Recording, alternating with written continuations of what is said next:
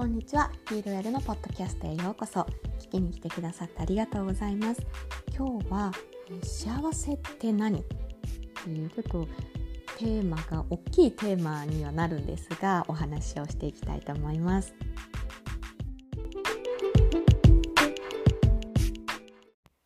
先日やっと娘の誕生日のお祝いをすることができました。えー、何をしたかというと、えーまあ、家族で私旦那、えー、旦那のお母さん弟と一緒にですねお家で、えー、パーティーをしました。で一生餅を背負うのをやったのとあと選び取りカードとあとスマッシュケーキですねこれをやりました結構準備になんかもうちょっと簡単にできるかなと思ってたんですけれども意外に、えー、準備に時間がかかりましたね。選び取りカードはあのこっちだと売っていないので自分で、えー、書いて、えー、作りましたけれどで、えー、ミリア自身は何を選んだかっていうとアート、えー、芸術系のアーティストとかあライターとかそういう分野の、えー、カードを、えー、手に取ってましたね。いろんなものを手に取ったんですけれどもそれが、えー、一番長く、え手に取っていたので、えこれだろうということで、えアートになりました。であと一生餅一生餅はあのそれもおお餅ね今のなんかパンで名前入りだとか買えるみたいですね日本だといろんな形があってで友達がやっていていいなと思ってたのがその1合分のお米にカードがついていて一生餅を背わせた後に選び取りカードもできるっていうなんとも便利なものも売られているみたいですね。それいいなと思いましたそれを聞いて。で、えー、うちではそのお餅はどうしようかなって考えた時にまあお米でいいかなっていうことで普通にスーパーで買える、えー、お米を、えー、1.8キログラム分一升の重さ分、えー、買いました。で当日こうあのリュックサックとかがねそれもなんかこう可愛いのとか日本だと売ってるんですよね。デザインがおしゃれなものだとかね、えー、あるんですが私はこっちでは あのセカンドストアとかに行ってちょっとリュックとかも探したりするしたんですけれども結局あの肌掛けを「うんあミルク飲み終わったね」うん、で肌掛けをあの風呂敷みたいにこう結んでえ包んでえ背負わせました。こう調べると結構何でも自分であるものでやれちゃうんだなっていうのが分かりました。あとスマッシュケーキもあの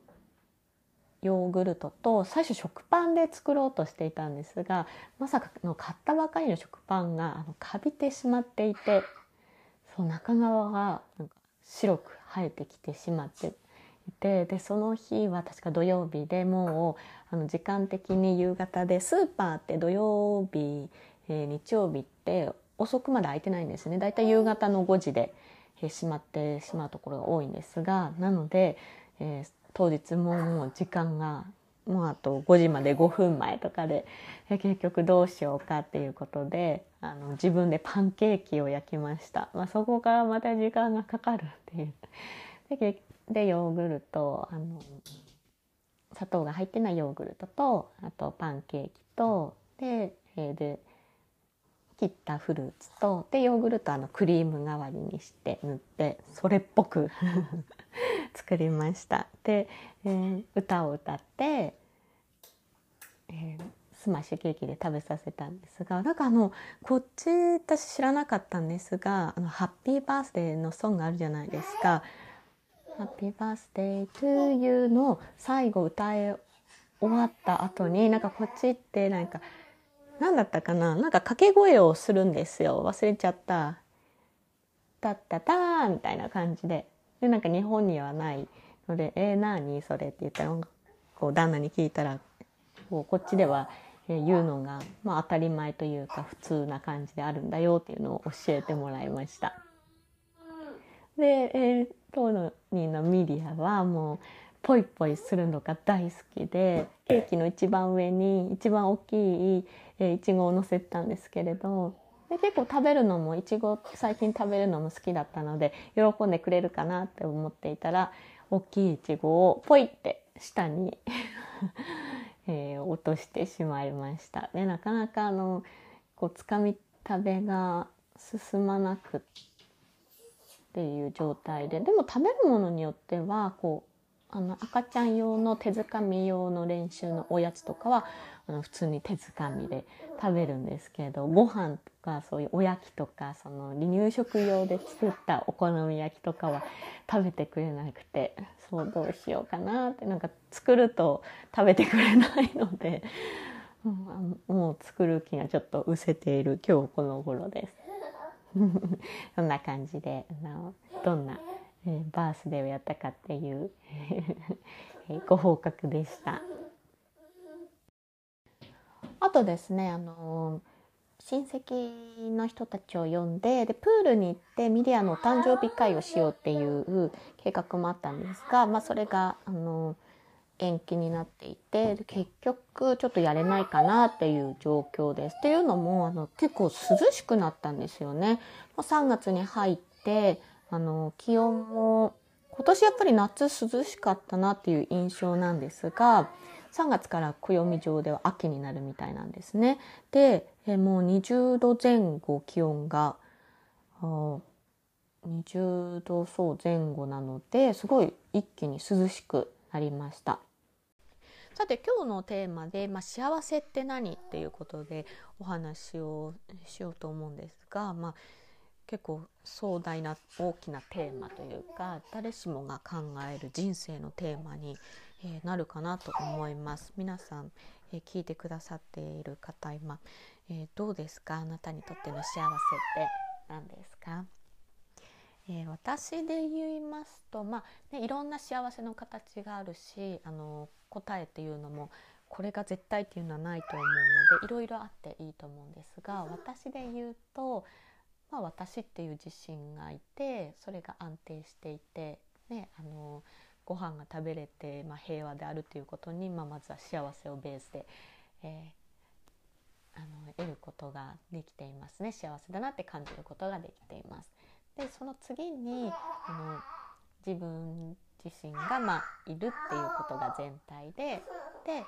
そこに、えー、自分の好きな人、えー、大好きな人たちと一緒に時間を過ごすっていうことが、えー、私の喜びであり幸せだなって感じています。でまあその単体が今一緒にいる、えー、私の家族っていうことになります。旦那であり、えー、娘であり、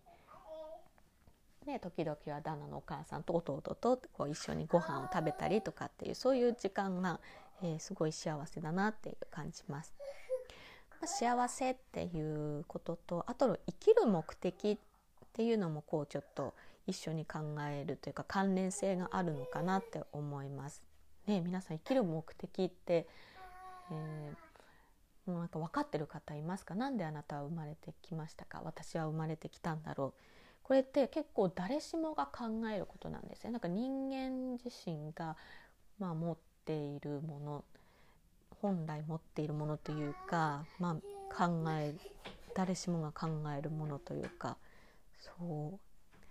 ね、理由は分かりませんがで心理学っていうのももともとはそういうところから来てるんですね。何かっていうと心理学ってあの哲学から派生した学問なんですよ。昔は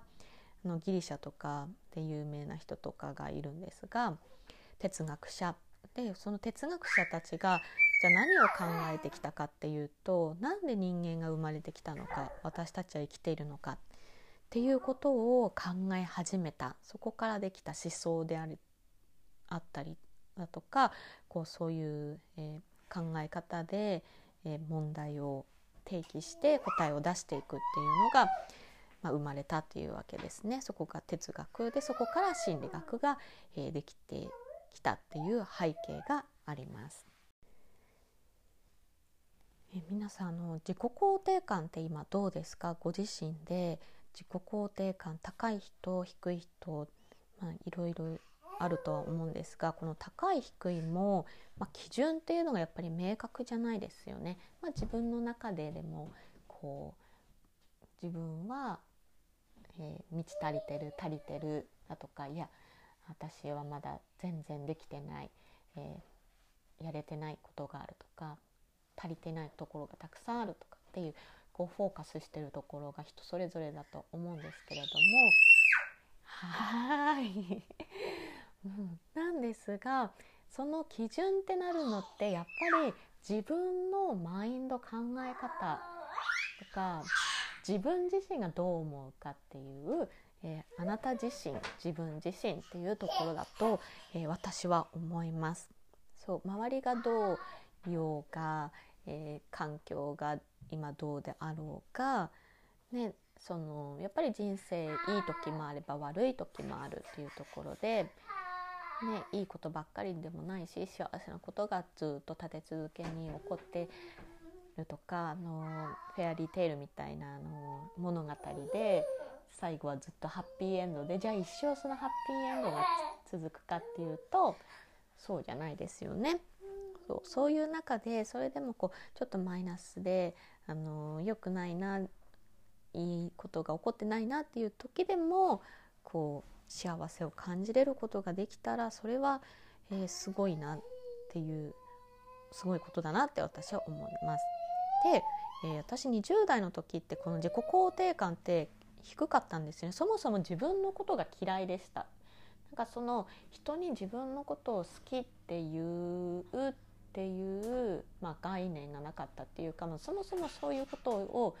言うものではないっていうもので育ってきました。でまあそうだと思うんです日本人ってそうだと思うんですよ。まあこっちの、まあ、私はオーストラリアに住んでいてでこっちの人がじゃあ自分のことをめっちゃ好きって人に言うかっていうとそうでもないですけどでもこっちの人って自分のことを好きって思ってる人は多いと思うんですよね。で、えー、私は日本に行ってその20代の時にその周りに言うことじゃないから何て言うんですかねこう結構影響されていたというか、ね、その卑下する自分を卑下して言うとかあの下げて言うっていうのが当たり前だったのでそこにすごい影響されてだから自分の中でもあのそのまま何て言うのか裏表なく周りにも自信がないとか自分のことが嫌いっていう感じだったからことを言うような人間だったからそのまま自分の中でもそうだったっていう感じです。なので例えばあの好きな人どんな人があタイプだとか友達とねそういうたわいない話をしてた時にあの多分私は私こんな私を好きになってくれる人なんて、え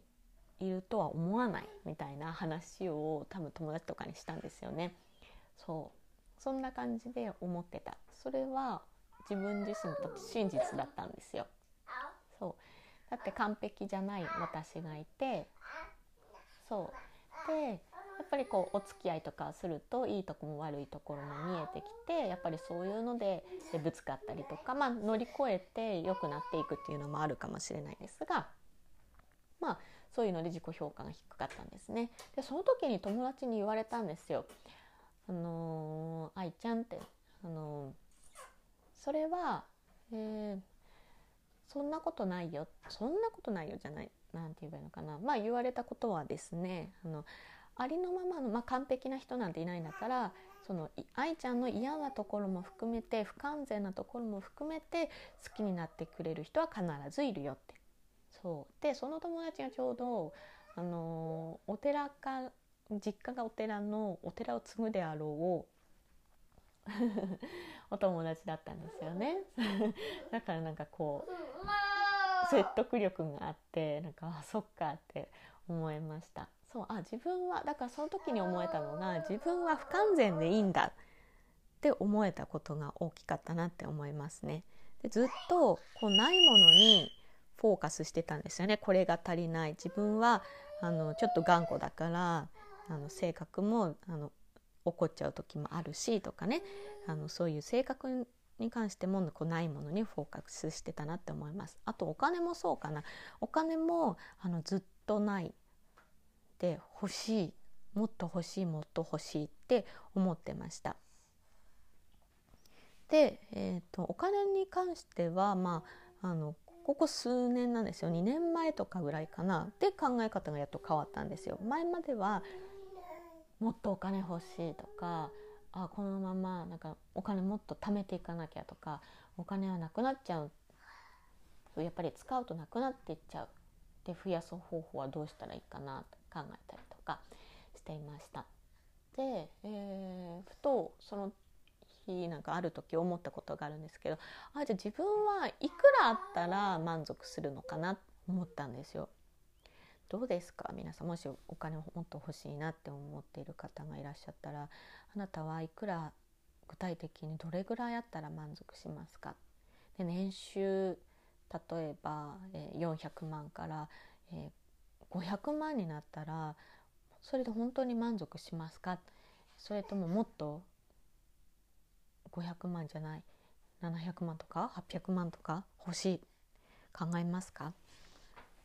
で私はこれを考えた時になんか自分の中でふっとふ腑に落ちてきたのがあ私は満足しないなと思った。で今十分にあるなとそうあのそんなに年収はその時も高くなかったんですがそれでもあ私は十分に持ってるって思えたんですよ。そこからが考え方が変わりましたね。そのお金を欲しがってはいけないとかっていうわけではないんですね。逆に欲しがっていいものだし、まあ、具体的にどれぐらい欲しいとかあのこうなりたいっていうのをイメージしていくとその現実をこう引き寄せることができるって言われたりしていますよね。そうでそれが逆にこう漠然としたままあお金が欲しいなとかっていうことにフォーカスしてしまうと今現実ないっていうことがこう何て言うんですかあの表裏一体として現実になってしまうっていうことだったりすると私も読んだりしましたがそうで、えー、そういうわけでですねあのその当時ずっとお金もフォーカスないっていうことに私もフォーカスしてたんですよね。で今はその時々その時だからお金がなくなるだとかっていうことに不安に思ってたことがあったんですよ。で今はそういうことがなくなりました。なぜかっていうとあ私は十分持っているから。十分あるから。そう。あのー、まああの自分が今オウンビジネスを始めてそれですごい収入があるかっていうと正直そういうわけではないです。で妊娠出産育児っていうところで言うとその私もその出産した時そうだったんですがこれからやっぱり大丈夫かなって思ったりしましたお金のことについてなんですがなぜかっていうと自分があの産休育休に入るとそこから収入がなくなるっていうわけですよね。でそれってね同じ考えを持つ方もいるんじゃないかなって思います。自分が今まで働いてきてで妊娠出産をきっかけに、えー、働けなくなるそうすると収入が減るっていうことでえー、不安になるっていうことですね。そう。で私も思ってました。その時大丈夫かな。そう。でも一時的でしたね。で、えー、やっぱりそれよりそれよりというかまあなんとかなるだろう。大丈夫っていう自分の根底の安定感っていうのがその時にはもうあ自分の中で作ることができたのでなのでなんかその例えばその考え方が変わったのがやっぱり新品で何でも揃えるっていうよりはもうもらえるものはもらって、えー、出費を抑えようっていう感じでした。こうなのであのベビちゃんのもの用品何でもでえーと、とその時よくやったのがレンタル系あの日本って結構いろいろレンタルできる、えー、ね、サービスが増えたなって思いますが当時私もレンタルしたのがあのベビーベッドですね。そうベビーベッドは、ね、置く場所もあの限られるし、ね、後々何年って考えて買うものだと結構お値段もするし。ミリさん？ママお話ししていいですか？で私たちはあの引っ越すっていう前提もあったので、まあ、コンパクトでその住んでいる賃貸のお部屋も狭かったので一番コンパクトなものであの短期間の3ヶ月とかぐらいかなっていうのをレンタルしたりしました。あともう一つ便利だったのがあの電動自転車でしたね。駅まであのゆっくり歩いて15分っていう感じでちょっと不便なところに住んでいたので自転車が必須だったんですけどあのお腹が大きくなってからは私なかなか乗れずにいたんですよね。で、えー、旦那があの電動自転車レンタルしようよってあるんじゃない？そういうのっていうのをパッとこう言ってくれてで探したら本当にあったんですよ。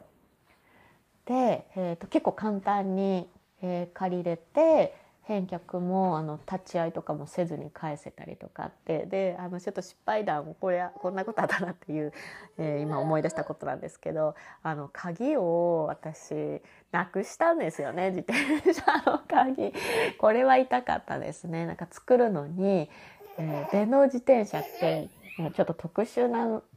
鍵なのでなんかあの普通の鍵屋さんでは作れなくってでこれもあの便利だなと思うのがネットで探してでその作ってくれるっていうの当時住んでた、えー、県から全然違う西の方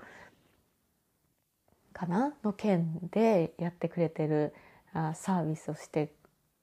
る方がいてでそこで頼んでえー、作ってもらったっていう経緯がありましたね。そうこれをなんかその電話したんですよ。あの買いなくしちゃったんですけどで結構であのちゃんと作ろうとすると2万円ぐらいかな確か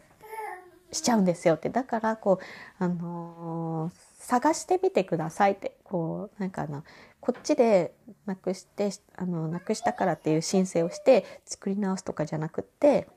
作り直すか送り直すかな新しいの送り直すとかっていうとすごいお金がかかっちゃうんで探してみてくださいって言って あの言われてそうそんな感じで、えー、安いところを探して作ったなんていう、えー、思い出話も 今ちょっと思い出したので、えー、お話をしました。まあそんな感じでそうえっ、とずっとなのでないものにフォーカスしてきた私ですが、まあ、今は、こないものよりも、まあ、今私はたくさん持っているっていうことにフォーカスできていてそれを実感できているっていう感じです。なのであのちょっと重複しちゃうんですけどお金もすごく収入があるわけではないんですがでも十分にあるっていう何て言うんですか心の気持ちで入れてるっていう感じです。確かにあの旦那さんからを頼る状況にはなってます私も。全然あの新しくお家を買いたいっていうことで動いてるんですけどそのお金を貯めてるのも頼ってるのも、まあ、旦那さんになります。であのそういうのでちょっと気持ち的に、ね、自分で使えるお金が今働いてた人は本当にそうだと思うんですけど一気にあの自分で働いてあの支払ってきて好きに使えたお金がなくなるっていうのが結構あの、まあ、ネックになるというか嫌だなっていう気持ちになる方も多いと思うんですよ。で私もそうでした。だけれども今十分にあるっていうそうことに感謝して ミニちゃんミニちゃん、ママの声より大きいですね。すみません。で、そう、感謝して、自分であるっていうことを思えているので、なんかそう思うことによって、こう、私の心は安定をしています。なので今日お伝えしたかったことはですね、あの、まあ、幸せって何今生きる目的って何こう、ね、自己肯定感とかあのないものにずっとフォーカスしてきたとかいろいろお話をしてきたんですがそのあなたの生きる人生はあなたですと。ね、ここはやっぱり揺るぎないものなんですよね。こう私たちはやっぱり外的要因とか周りに左右されたり影響を受けたりするんですけれどもそれでもあなたの人生を生きるのはあなたなんです。あなたはあなた、私は私です。ね、あの、スピリチュアルとかって私好きなので、結構こう見聞きしたりしてると、あなたは私、私はあなたっていう考え方もあるみたいなんですが、まあね、そういう考え方もあるのかもしれないんですが、私、今私がこうカウンセラーとしてお話をするとしたら、あなたはあなたです。あなたの人生を生きているのはあなたです。なので、今あるものにフォーカスをしてほしいですし、そこにある幸せっていうのを感じ取ってほしいなって思います。あると思うんですよ。その、たくさん、小さなことでもいいんですが、で、今いるあなたが、えー、てですし、えー、特別です。で、今いるっていうことですごく価値観がある。あなたには価値観があるっていうことを、えー、ぜひ自分自身で感じ取ってほしいなと思います。今日はミリアがすんごいはしゃいで 声がたくさん入ってき聞き取りにくかったと思いますが、途中で大きい声が入ってしまいまして、すみません。また、ね、Oh my goodness! お機嫌さんでよかったんですけれども。はい。では今日も聞きに来てくださってありがとうございました。Thank you for listening. See you next time.